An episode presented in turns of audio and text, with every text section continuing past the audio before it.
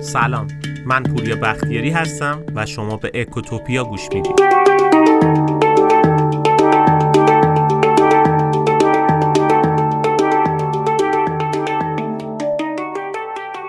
در نظر بگیرید شما امروز با همسرتون رفتید سینما تا دوتایی یه فیلم ببینید.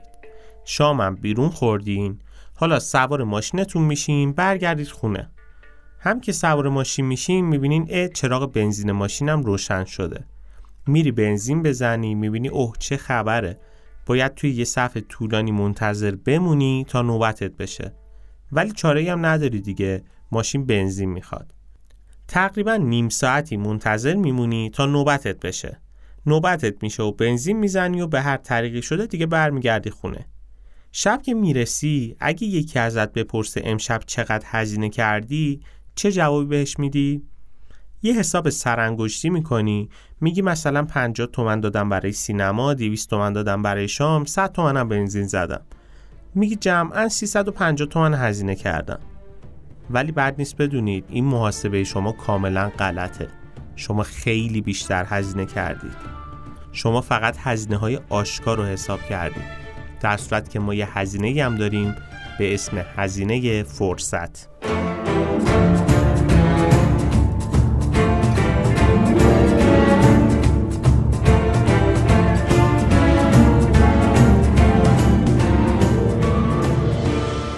توی اپیزود امروز می‌خوایم راجع به همین موضوع صحبت کنیم. راجع به مفهوم خیلی مهمی به نام هزینه فرصت. مفهوم هزینه فرصت واقعا مفهوم مهمیه. یعنی اگه به من بگن سه تا اصل اقتصادی مهم و نام ببر و بیا توضیح بده قطعا یکی از اون سه تا هزینه فرصته. توصیه می‌کنم اپیزود امروز رو با دقت خیلی بیشتری گوش بدین و به مثالش توجه بکنین. مخصوصا توصیه های آخر اپیزود چون راجبه یه مفهومیه که ما توی کل زندگیمون باهاش درگیریم. حالا تو مسائل مالی خیلی بیشتر باهاش درگیریم. پس اگه شما همیشه وقت کم میارین پولتون زود تموم میشه یا اعتقاد دارین نمیشه پس انداز کرد و پولی برای پس انداز باقی نمیمونه اپیزود امروز رو حتما گوش بده. آخرش ببین میشه یا نمیشه. هزینه های ما به طور کلی به دو دسته تقسیم میشن. حالت اول هزینه های آشکار. مثل هزینه هایی که مستقیما برای خرید یه وسیله پرداخت می‌کنید مثلا وقتی شما میرید یک لباسی می‌خرید و می‌بینید قیمتش 250 هزار تومنه شما 250 هزار تومن هزینه آشکار پرداخت می‌کنید اما ما یه دست هزینه های پنهان هم داریم که دیده نمیشه. محاسبهشون هم نمی کنیم به این دسته میگیم هزینه فرصت. بذارید مثال بزنم تا بهتر با این مفهوم آشنا بشید. شما هر روز برای برگشت از محل کارتون به خونتون باید 50 هزار تومن بابت کرایه هزینه می‌کردین. حالا امروز همکارتون مسیرش باهاتون یکیه با ماشین شخصی همکارتون میای خونه. دیگه اون 50 هزار تومن کرایه تاکسی رو پرداخت نمی کنیم. این پولی که باید پرداخت می‌کردیم ولی پرداخت نکردیم و صرف جویی شده رو بهش میگیم هزینه فرصت. البته داریم مثال می‌زنیم دیگه. هزینه فرصت صرفا این پولی که باید پرداخت می‌کردی و پرداخت نکردی نیست. هزینه فرصت به طور کلی یعنی وقتی داری چیزی به دست میاری در مقابلش چه چیزایی دیگه ای داری از دست میدی؟ وقتی شما میری یه کالا رو بخری مثلا یه گوشی موبایل رو به قیمت 20 میلیون تومن داری 20 میلیون تومن از دست میدی تا یه گوشی به دست بیاری. اصلا تعریف قیمت هم همینه دیگه. قیمت یعنی هزینه فرصت پول. پولی که از دست میدی تا چیزی به دست بیاری. شما با اون 20 میلیون تومن که می‌خواستی برای گوشی هزینه کنی می‌تونستی خیلی کارهای دیگه انجام بدی دیگه.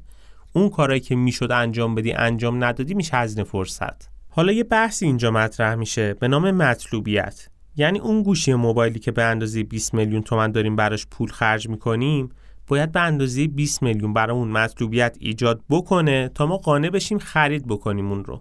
قبل از اینکه بخوام ادامه بحث رو بگم یه توصیه دارم. توی این اپیزود قدم به قدم با من بیاین جلو تا بهتون بگم هزینه فرصت چه نعمت بزرگیه و چقدر می‌تونه ما رو جلو بندازه.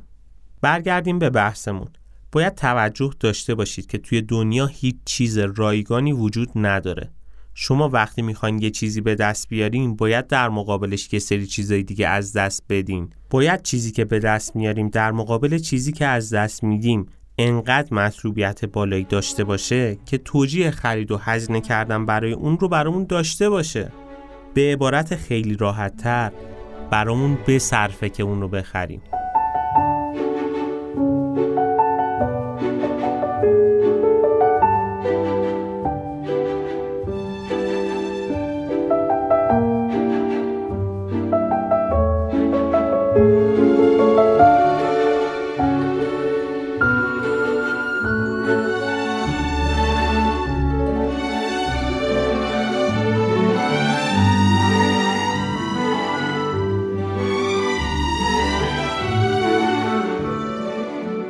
برگردیم به مثال اول اپیزود. یه سینما رفتن چقدر هزینه داشت؟ عموم آدما میگن 350 هزار تومن. پول شام و سینما و بنزینی که دادن. ولی یه بحثی هست. شما هزینه آشکار رو حساب کردید. شما هزینه فرصت زمانتون رو حساب نکردین. یعنی اون زمانی که می‌تونستین با خانواده باشین می‌تونستین یه مهارت یاد بگیرین مطالعه بکنین خیلی کارهای دیگه انجام بدین یا راحت ترین حالتش اضافه کاری انجام بدین سر کارتون حقوق بیشتری بگیرید. همه اونا رو کنار گذاشتین برای دیدن یک فیلم. هزینه فرصت سینما رفتن یعنی شما لذت با خانواده بودن رو از دست دادی تا یه فیلم ببینی. فرصت یادگیری یه مهارت رو از دست دادی تا فیلم ببینی. بیخیال اون اضافه حقوقت شدی تا بتونی فیلم ببینی. البته بحثم این نیست که فیلم نبینید و سینما نرین. نه اصلا منظورم این نیست. صرفا دارم مثال می‌زنم تا مفهوم هزینه فرصت رو بهتر درک بکنیم. یه نکته جالبی وجود داره راجع به هزینه فرصت. اونم این که احتمالا شما خیلی از ثروتمندای دنیا رو می‌بینید که عموما یه لباس ساده میپوشند و اونو هر روز میپوشن یعنی هر روز یه لباس تکراری میپوشن چرا این کارو می‌کنن؟ چون هزینه فرصت زمانشون خیلی سنگینه. اون پول لباس براشون خیلی گرون تراب می‌خوره. یه پیرن دیویس هزار تومنی برای آدم کارآفرین ممکنه چند ده میلیون تومن هزینه داشته باشه. باید بره توی بازار کلی بگرده وقت بذاره تا بتونه یک لباس مناسب پیدا بکنه. اسمش لباس دیویس هزار تومنیه. برای اون آدم ده ها میلیون تومن هزینه داره اون لباس.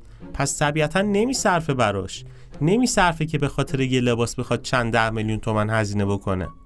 هزینه فرصت واقعا توی ابعاد مختلف زندگیمون جریان داره. خب تا الان مفاهیمش رو فهمیدیم چیه. یعنی متوجه شدیم که منظورمون از هزینه فرصت چیه. حالا بیان یکم توی زندگی شخصیمون یکم باز بکنیم ببینیم چه هزینه های فرصتی رو داریم که نمی‌بینیم. در آخرم یه سری راهکار میگیم که چجوری از این هزینه فرصت استفاده بهینه رو ببریم.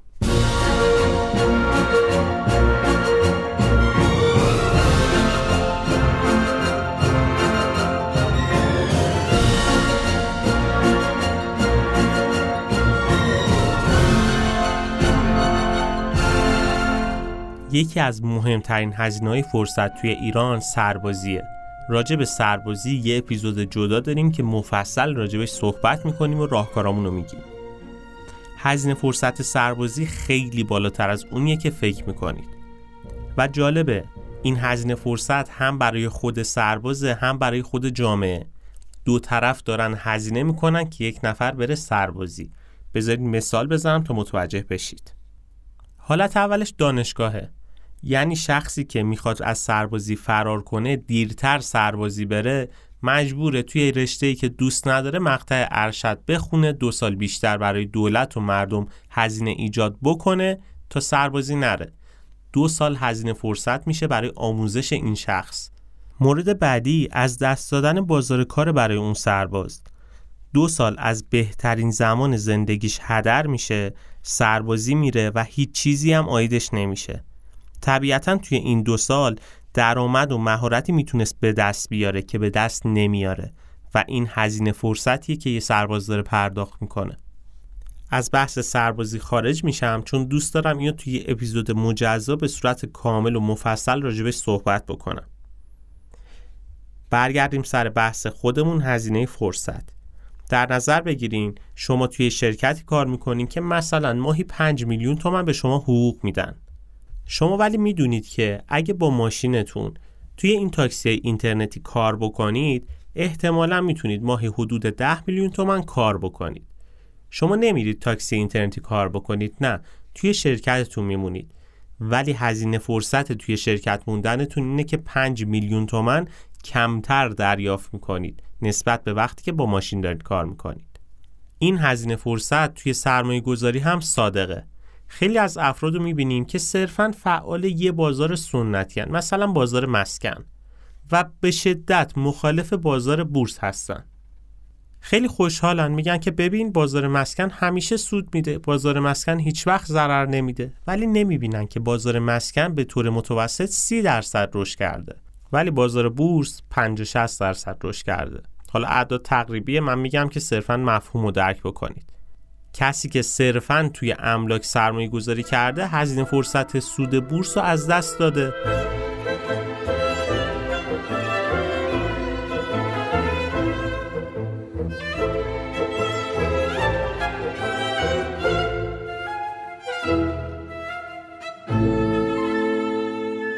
خب فکر کنم دیگه به طور کامل مفهوم هزینه فرصت جا افتاد. حتی تو زندگی شخصیمونم من سعی کردم چند تا مثال بزنم. که شما متوجه بشید کامل این مفهوم چیه. اما خب اوکی فهمیدیم چیه. به چه دردمون می‌خوره؟ چیکارش بکنیم این هزینه فرصت رو می‌خوام از اینجا به بعد توصیه هایی بکنم که به کارتون میاد احتمالا. می‌خوام اولین توصیه رو هم یه تجربه شخصی بگم که خیلی ازش استفاده کردم و واقعا کاربردی بود. یکی از راه های خیلی خوب برای پسنداز کردن محاسبه همین هزینه فرصته. ما هزینه فرصت خیلی زیادی توی طول روز داریم و محاسبه این هزینه فرصت ها خیلی می‌تونه بهمون کمک کنه که بتونیم پسندازمون رو افزایش بدیم. مثلا الان کرونا همه دورکار شدن. این هزینه حمل و نقلی که باید پرداخت می‌کردیم تا محل کار و الان نمیدیم میشه هزینه فرصت. یا مثلا شما برای پیشرفت خودت تو زندگی سعی می‌کنی یه مهارت یاد بگیری ولی وقت نداری. بشین هزینه فرصت زمانایی که از دست رفته رو حساب بکن. مثل تلویزیون دیدن دور همی رفتن ها تو اینستاگرام چرخ زدن ها این مدل کارهایی که خیلی هم سود خاصی بهمون نمیرسونن. می‌بینیم که اگه از یه سریشون فاکتور بگیریم چقدر زمان اضافه میاریم. اینجا حالا یه سوالی مطرح میشه. تو طول روز بارها برای خیلیامون اتفاق میفته که ما باید یه هزینه پرداخت می‌کردیم به هر دلیلی اون هزینه رو ندادیم. مثل همون کرای تاکسی که مثال زدم. ولی ما هیچ وقت این پولایی که اضافه میاد و نمی‌بینیم تاثیر خاصی توی زندگیمون داشته باشه. راهکار چیه؟ راهکار اینه که بیایم یه حساب بانکی جدا باز بکنیم. یعنی هر زمان شما دیدین هزینه فرصتی پیش اومد سری اون پول رو به اون حساب واریز بکنین و از حساب اصلیتون خارج بکنید. مثلا شما در هر صورت برای شام خوردن باید هزینه بکنی حالا اگه امشب به مهمونی دعوت شدی و این پول شامو نمیدی این میشه هزینه فرصت. این پول رو جدا بکن تو اون حساب مجزا واریز بکن. خیلی موردای زیادی تو طول روز اتفاق میفته که میشه ازشون استفاده کرد. این پولای جزئی کم بگذره مبلغ چشمگیری میشه. شاید در ظاهر بگید آخه با 5000 تومن 10000 تومن کی پولدار شده که من بخوام پولدار بشم؟ ولی امتحانش که ضرر نداره. از همین امروز یه حساب بانکی جدا برای این کار در نظر بگیرید و هزینه فرصتاتون رو داخلش بریزید. تا یه سال به اون پولم دست نزنید. اصلا حسابم نکنید. اون پوله باید استفاده می شده دیگه. استفاده نشده. شما فکر کنید خرج شده. حالا این تجربه شخصی خودم از هزینه فرصت چی بود؟ من سال 90 با این مفهوم آشنا شدم. سعی کردم هزینه فرصتمو حساب بکنم. واقعا هر مبلغی که بود هزار تومن هزار تومن ده هزار تومن چند میلیون تومن هر مقدار هزینه فرصتی که برام پیدا می‌شد رو ذخیره می‌کردم. چجوری ذخیره می‌کردم؟ واریز می‌کردم آنلاین توی حساب بورسم. خب قبل طرح می‌شد با 100 هزار تومنم سهام خرید. یه بخشیش رو سهام می خریدم یعنی به 100 هزار تومن که می رسید می رفتم سهام می خریدم یا نه؟ ارز اولی هایی که توی بورس می اومد و با همین هزینه فرصت هم خرید می کردم 4 5 تا سهام بنیادی خیلی خوب پیدا کرده بودم. از این سهامایی که به دید بلند مدتم واقعا سهمای خوبی هن. هر ماه فارغ از اینکه چه قیمتی داشته باشن من این سهم رو خرید می‌کردم. خرید می‌کردم و هیچ وقت نمیفروختم. اینا همه گذشت تا سال 98 یعنی من با یه حساب بورسم ترید می‌کردم. با یه حساب بورسم هم صرفا مربوط به هزینه فرصتان بود. سال 98 من کل اون رو فروختم و تبدیل کردم به ملک. یعنی با همین هزینه فرصت های جزئی تبدیل شد به پول یه ملک. حالا نه اینکه ملک خیلی خوب و لاکچری و گرون نه. یه ملک متوسط. من اون پول رو به یه ملک متوسط تبدیل کردم. بحثم سر این نیست که بخوام از خودم تعریف کنم. نه این نیت نیست. نیت اینه که این هزینه فرصت هام خیلی برام خوب تموم شد. یعنی در نهایت پولایی که باید خرج می‌شد و هیچ وقت هم من اونا رو حساب نمی کردم تبدیل شد به یه سرمایه خیلی خوب. یعنی علاوه بر این که اون پولا ارزش خودشون رو حفظ می‌کردن تو بلند مدت هم تو این 7 8 ساله بازار بورس هم نسبت به بقیه بازار بازدهی خیلی بهتری داشت دیگه. پس این همه تبدیل شد سودش مضاعف شد بهش سود مرکب تعلق گرفت و تونست یه سرمایه خوب بشه. توصیه می‌کنم شما هم همین کارو بکنید. حالا نه اینکه صرفا سهام بخرید نه می‌تونید بیت کوین بخرید می‌تونید طلا بخرید می‌تونید به مدل های دیگه ای که خودتون بلدید سرمایه گذاری کنید. گفتم سرمایه گذاری خب خیلی طبیعیه که همه افراد بلد نیستن چطور سرمایه گذاری بکنن. هزینه فرصت به اینم جواب میده. شما باید سرمایه گذاری غیر مستقیم بکنید. یعنی لزومی نداره همه آدم تریدر بورس باشن همه آدم و معامله گر طلا باشن نه. این اصلا حرف حرف غلطیه. تخصص گرایی ما داریم. هر کسی باید توی حوزه خودش کار بکنه تو حوزه خودش متخصص بشه و بهترین بشه یا تلاش کنه برای بهترین شدن. و حالا اون سرمایه گذاری رو بسپره به اهلش. چطوری به صورت غیر مستقیم سرمایه گذاری بکنید؟ الان ابزار خیلی خوبی ما داریم که شما می‌تونید به صورت غیر مستقیم توی هر بازاری بخواید سرمایه گذاری بکنید. صندوق های سرمایه گذاری داریم. شرکت های گردانی داریم شرکت های مدیریت دارایی داریم که می‌تونید سرمایهتون رو در اختیار این افراد و این صندوق و این شرکت ها قرار بدید و خودتون به کار اصلیتون بپردازید. اینجوری علاوه بر اینکه ارزش پولتون حفظ میشه اون افراد و اون صندوق و اون گروه ها هم بلدن چی کار بکنن.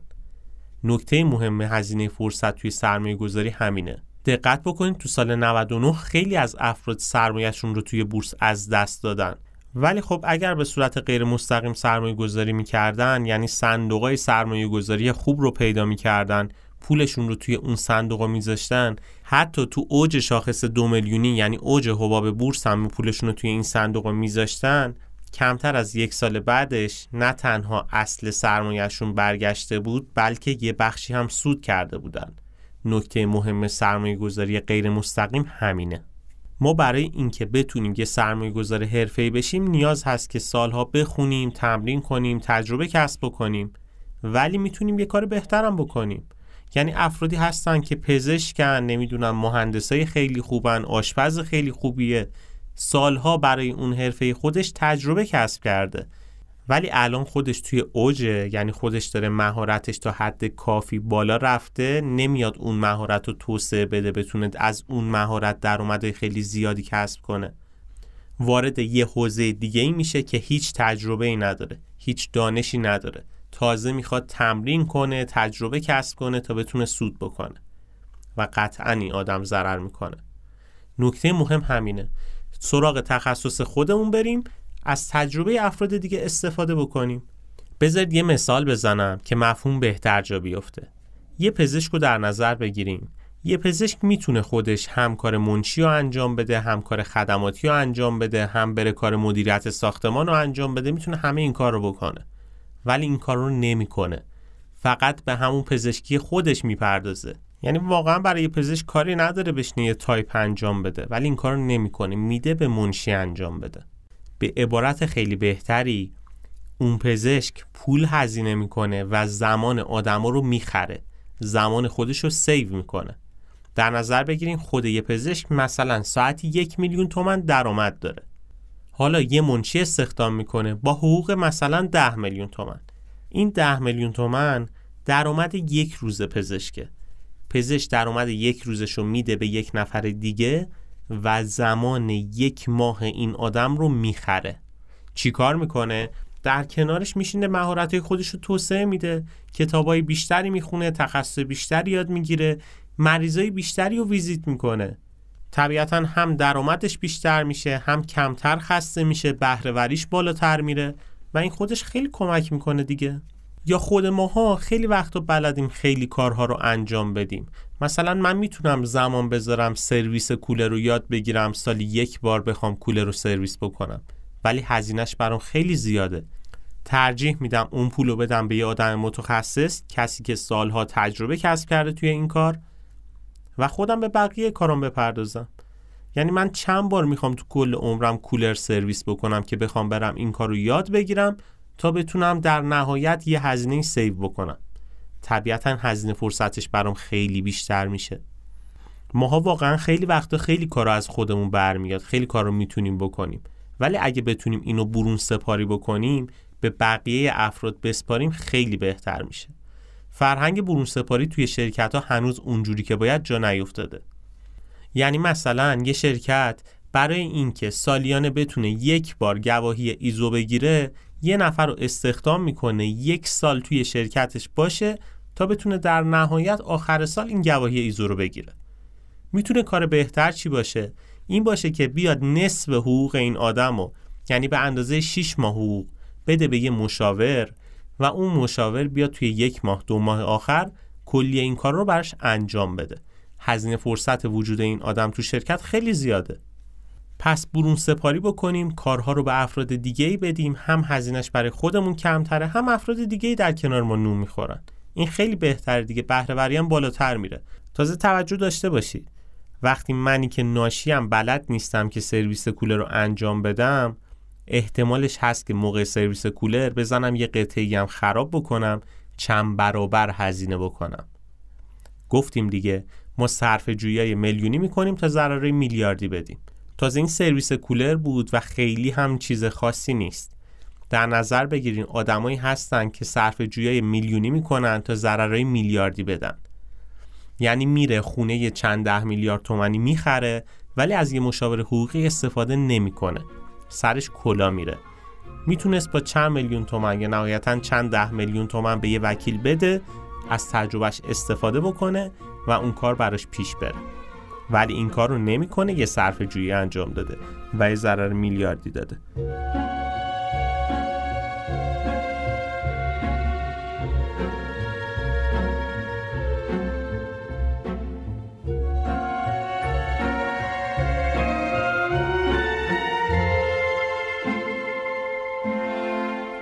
بگذاریم از بحث اصلیمون دور نشیم. توصیه دیگه این که توی دنیا هیچ نهار رایگانی وجود نداره. این آقای فریدمن می‌گفت. اقتصاد علم بده بستونه هر کالایی یه بهایی داره. هیچ چیز رایگانی توی دنیا وجود نداره. باید یه چیزی از دست بدیم تا یه چیزی به دست بیاریم. اینجا باز یه مثال بزنم بد نیست. وقتی شما میری سر کار داری وقت تو هزینه می‌کنی تا حقوق به دست بیاری. یکم فکر کنیم ببینیم چه بهایی داریم پرداخت می‌کنیم در مقابلش چه چیزی به دست میاریم. مهمونی و تفریحات و خیلی کارهای دیگه هرچند لذت بخشه ولی وقتی از یه حدی بیشتر بشه در بلند مدت بهای سنگینی داره برامون. زمانی که می‌تونستیم تخصص یاد بگیریم کتاب بخونیم پیشرفت کنیم و از دست دادیم برای یه سری لذت ها مورد دیگه این که آقا توی این هزینه فرصت یکم درست حساب کنیم دیگه. حالا یه اپیزود داریم راجع به حسابداری ذهنی این مبحث رو مجزا باز می‌کنیم. ولی اینجا یه مثال بگم بد نیست. ما میریم رستوران به راحتی صدها هزار تومن پول میدیم. ولی وقتی یه کارگاه آموزشی یا یه کتاب خوب می‌بینیم خیلی سخته برامون خرج کردن برای اون. هر موقع دچار این احساس شدین به این فکر کنید که دارم پولمو برای خرید کتاب از دست میدم. ولی در مقابلش چه چیزی دارم به دست میارم ماها اگه یه کتابی رو سالهای پیشم خونده باشیم می‌تونیم برای افراد مختلف تعریف کنیم. من این کتاب خوندم. حالا شاید ریز جزئیات یادمون نباشه نه. ولی کلیتش که یادمون هست که راجع چی بود. ولی واقعا شما یادتونه رستورانایی که پارسال رفتیم چه رستورانایی بوده؟ یا توی اون رستورانا چه چیزی خوردید؟ نه طبیعتا با اون ریز جزئیات یادتون نیست. مگه اینکه حالا یه اتفاق خاص افتاده باشه. مورد دیگه این که تعادل رو توی زندگیتون رعایت کنید. اگه بیش از حد دارین با دوستاتون مثلا وقت میگذرونین بهاش کمتر وقت گذاشتن برای خانواده است. کلا اگه برای یه کار خاصی توی زندگی بیش از حد دارین زمان می‌ذارین دقت کنین ببینید چه چیزایی رو دارین از دست میدین و چه بهای سنگینی پرداخت می‌کنین. واقعا میارزه به پرداخت اون هزینه یا نه؟ و اما توصیه آخرین که هزینه فرصت عمر خیلی زیاده. هزینه فرصتیه که قابل جبران هم نیست. شما به عنوان مثال میرید یه وسیله خرید می‌کنید خب هزینه فرصت پول دیگه. نه نهایت کار می‌کنی اون پول برمیگرده. ولی هزینه فرصت عمر بر نمیگرده. پس یکم بیایم رو رفتارمون دقت بکنیم دیگه. خیلی وقتا با بقیه دعوا می‌کنیم کلنجار میریم چالش ایجاد می‌کنیم با آدمای مختلف. ساعتها و روزها و ماهها فکرمون درگیر اون قضیه است. هزینه فرصت اون دعوا برامون خیلی زیاده. خیلی وقتا حق با ماست. آقا بیخیال بشیم بگذریم ولش کنیم. میارزه به اینکه بتونیم کارهای خیلی بزرگتری انجام بدیم کارهای مهمتری انجام بدیم. مثلا در نظر بگیرین توی رانندگی اتفاق زیاد میفته حق با ماست. یه نفر پیچیده جلوی ما. می‌تونیم راحت بهش بزنیم.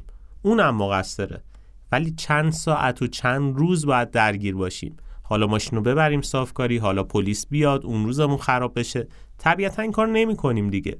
توجیه نداره. چند روز بعد بره به خاطر یک لجبازی چند دقیقه ای یا آدمای خیلی مختلفی رو می‌بینیم که وقتی می‌خوان یه چیزی بخرن پنج دقیقه ده دقیقه لباس رو انتخاب می‌کنه به عنوان مثال ولی ساعت ها میاد چونه می‌زنه که آقا قیمت اینو به من کمتر بده. چند میلیون و چند ده هزار تومن داریم هزینه می‌کنیم به خاطر اینکه بتونیم ده هزار تومن تخفیف بگیریم. واقعا توجیه داره یا نه؟ یا مثلا در نظر بگیریم ما می‌خوایم خونمون رو بفروشیم. حالا به یه قیمتی مثلا سه میلیارد تومن توافق کردیم. بعد از اینکه ما چهار ماه گذاشتیم برای فروش و کسی پیدا نشده بالاخره مشتری پیدا شده با قیمت ما و میریم سر قرارداد. مشتری پولش 50 میلیون تومن کمتره. یعنی دو میلیارد و 950 میلیون پول داره. ما معامله رو فسخ می‌کنیم. 50 میلیون تومن برای اون خیلی زیاده ولی در نظر نمی‌گیریم که ما چهار ماه برای فروش منتظر موندیم تا یه نفر پیدا بشه اینو بخره. فارغ از اینکه سود 3 میلیارد تومن توی چهار ماه چقدره و خیلی بیشتر از اون 50 میلیون تومنه فکر ما چقدر درگیر شده؟ عمر ما چقدر تلف شده برای اینکه مشتری مختلف بیان آدمای مختلف بیاد با این اون کل کل بکنیم. به خاطر اینکه 50 میلیون تومن بتونیم بیشتر بفروشیم. به این نکات دقت بکنیم توجه داشته باشیم واقعا توجیه داره یا نه. اون 50 میلیون تومن ممکنه چند صد میلیون تومن برای ما آب بخوره بحث هزینه فرصت عمر بود. توی سوشال مدیا یه کاری که داره انجام میشه اینه که توجه ما رو به خودشون جلب بکنه تا حد ممکن. الان تو explore اینستاگرام شما با دوستتون یا هر نفر دیگه متفاوته. چرا؟ چون بر اساس علایق شما اونو نشون میده دیگه. این هنر social media ست که توجه ما رو تا حد کافی به خودش جلب بکنه. پس تا حدی که می‌تونیم دور این social رو خط بکشیم. یعنی بیایم آقا واقعا page ایی که دوست نداریم unfollow بکنیم. page ایی که خیلی می‌بینیم اطلاعات مفیدی نداره unfollow بکنیم. چند دقیقه وقتمون صرفه جویی میشه و این دقیقه دقیقه دقیقه است که در نهایت اتفاقات خیلی خوبی رقم می‌زنه. می‌بینیم توی طول روز یک ساعت وقت اضافه آوردیم. می‌بینیم سر سال ده میلیون تومن پول اضافه آوردیم. بحثمون راجع به هزینه فرصت تمام شد. مثال های مختلف زدیم توصیه های مختلفی کردیم که شما بتونید به بهترین مدل از هزینه فرصت استفاده بکنید. طبیعتا توی زندگی شخصیتون نگاه بکنید بررسی بکنید می‌بینید که چقدر هزینه فرصت های ما زیادن.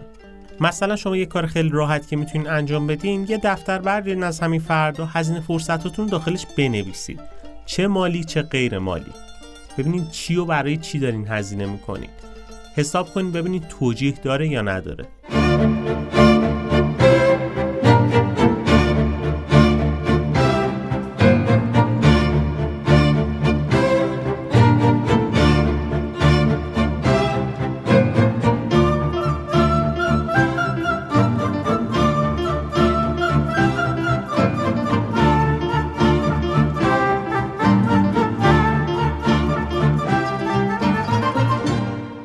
اینجا حرفای خیلی مختلفی زدم راجع به هزینه فرصت و سعی کردم بگم آقا از خیلی چیزا بگذرید و هزینه فرصتش رو حساب بکنید. ولی یه نکته خیلی مهم وجود داره که من خودم بهش خیلی فکر می‌کنم. اونم این که زمانایی که ما از تلف کردنشون لذت می‌بریم اون زمانها تلف نشدن. فقط راجب زمان نیست. پولایی که هدر میدیم ولی از هدر دادنشون لذت می‌بریم اون پولا هدر داده نشدن. اصلا این مفهوم خیلی اشتباهیه که جا افتاده اقتصاد یعنی خصاست یعنی پسنداز و پول روی هم انباش کردن خیلی زیاد. نه. هدف نهایی علم اقتصاد گسترش رفاهه. ما باید تو سطح شخصی و فردی خودمون تلاش بکنیم که رفاهمون رو حد اکثر بکنیم. شاید واقعا پول دادن برای خیلی چیزا برای یه سری مسافرت ها یه سری وسایل هیچ توجیه اقتصادی نداشته باشه. ولی اون وسایل و اون سفر و اون کارها تجربه لذت بخشی به ما میدن که با هیچ چیزی قابل جبران نیست. نکته مهم همینه. هزینه فرصت رو اشتباه برداشت نکنید. هزینه فرصت نکتش همینه. دوست دارم این جمله رو دوباره تکرار بکنم. زمانایی که از تلف کردنشون لذت می‌بریم اون زمانها تلف نشدن. پولهایی که از هدر دادنشون لذت می‌بریم اون پولها هدر داده نشدن.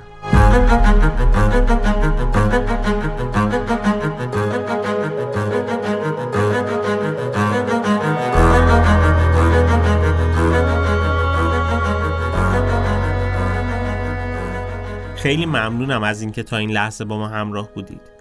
اگه اپیزود امروز رو دوست داشتید لطفا با دوستانتون به اشتراک بذارید و از ما حمایت کنید. این بهترین دلگرمی برای ماست. توصیه می‌کنم به سایتمونم حتما مراجعه بکنید. سایت اکوتوپیا داتایار لینکش توی توضیحات موجوده. اونجا بیشتر از هزار تا مقاله و مطلب علمی وجود داره که سعی کردیم به زبان خیلی ساده بیان بکنیم که شما بتونید بهتر با این مسائل اقتصادی و مدیریتی و مسائل سیاسی روزمره آشنا بشید و ازش استفاده بکنید. علاوه بر این توی سایت ما معرفی کتاب و نقشه راه هم گذاشتیم. برای کسایی که به مطالعه بیشتر علاقه دارن. دوست دارن یه مسیر مطالعاتی رو طی بکنن. کلی دوره آموزشی هم اونجا هست که می‌تونید ازش استفاده کنید.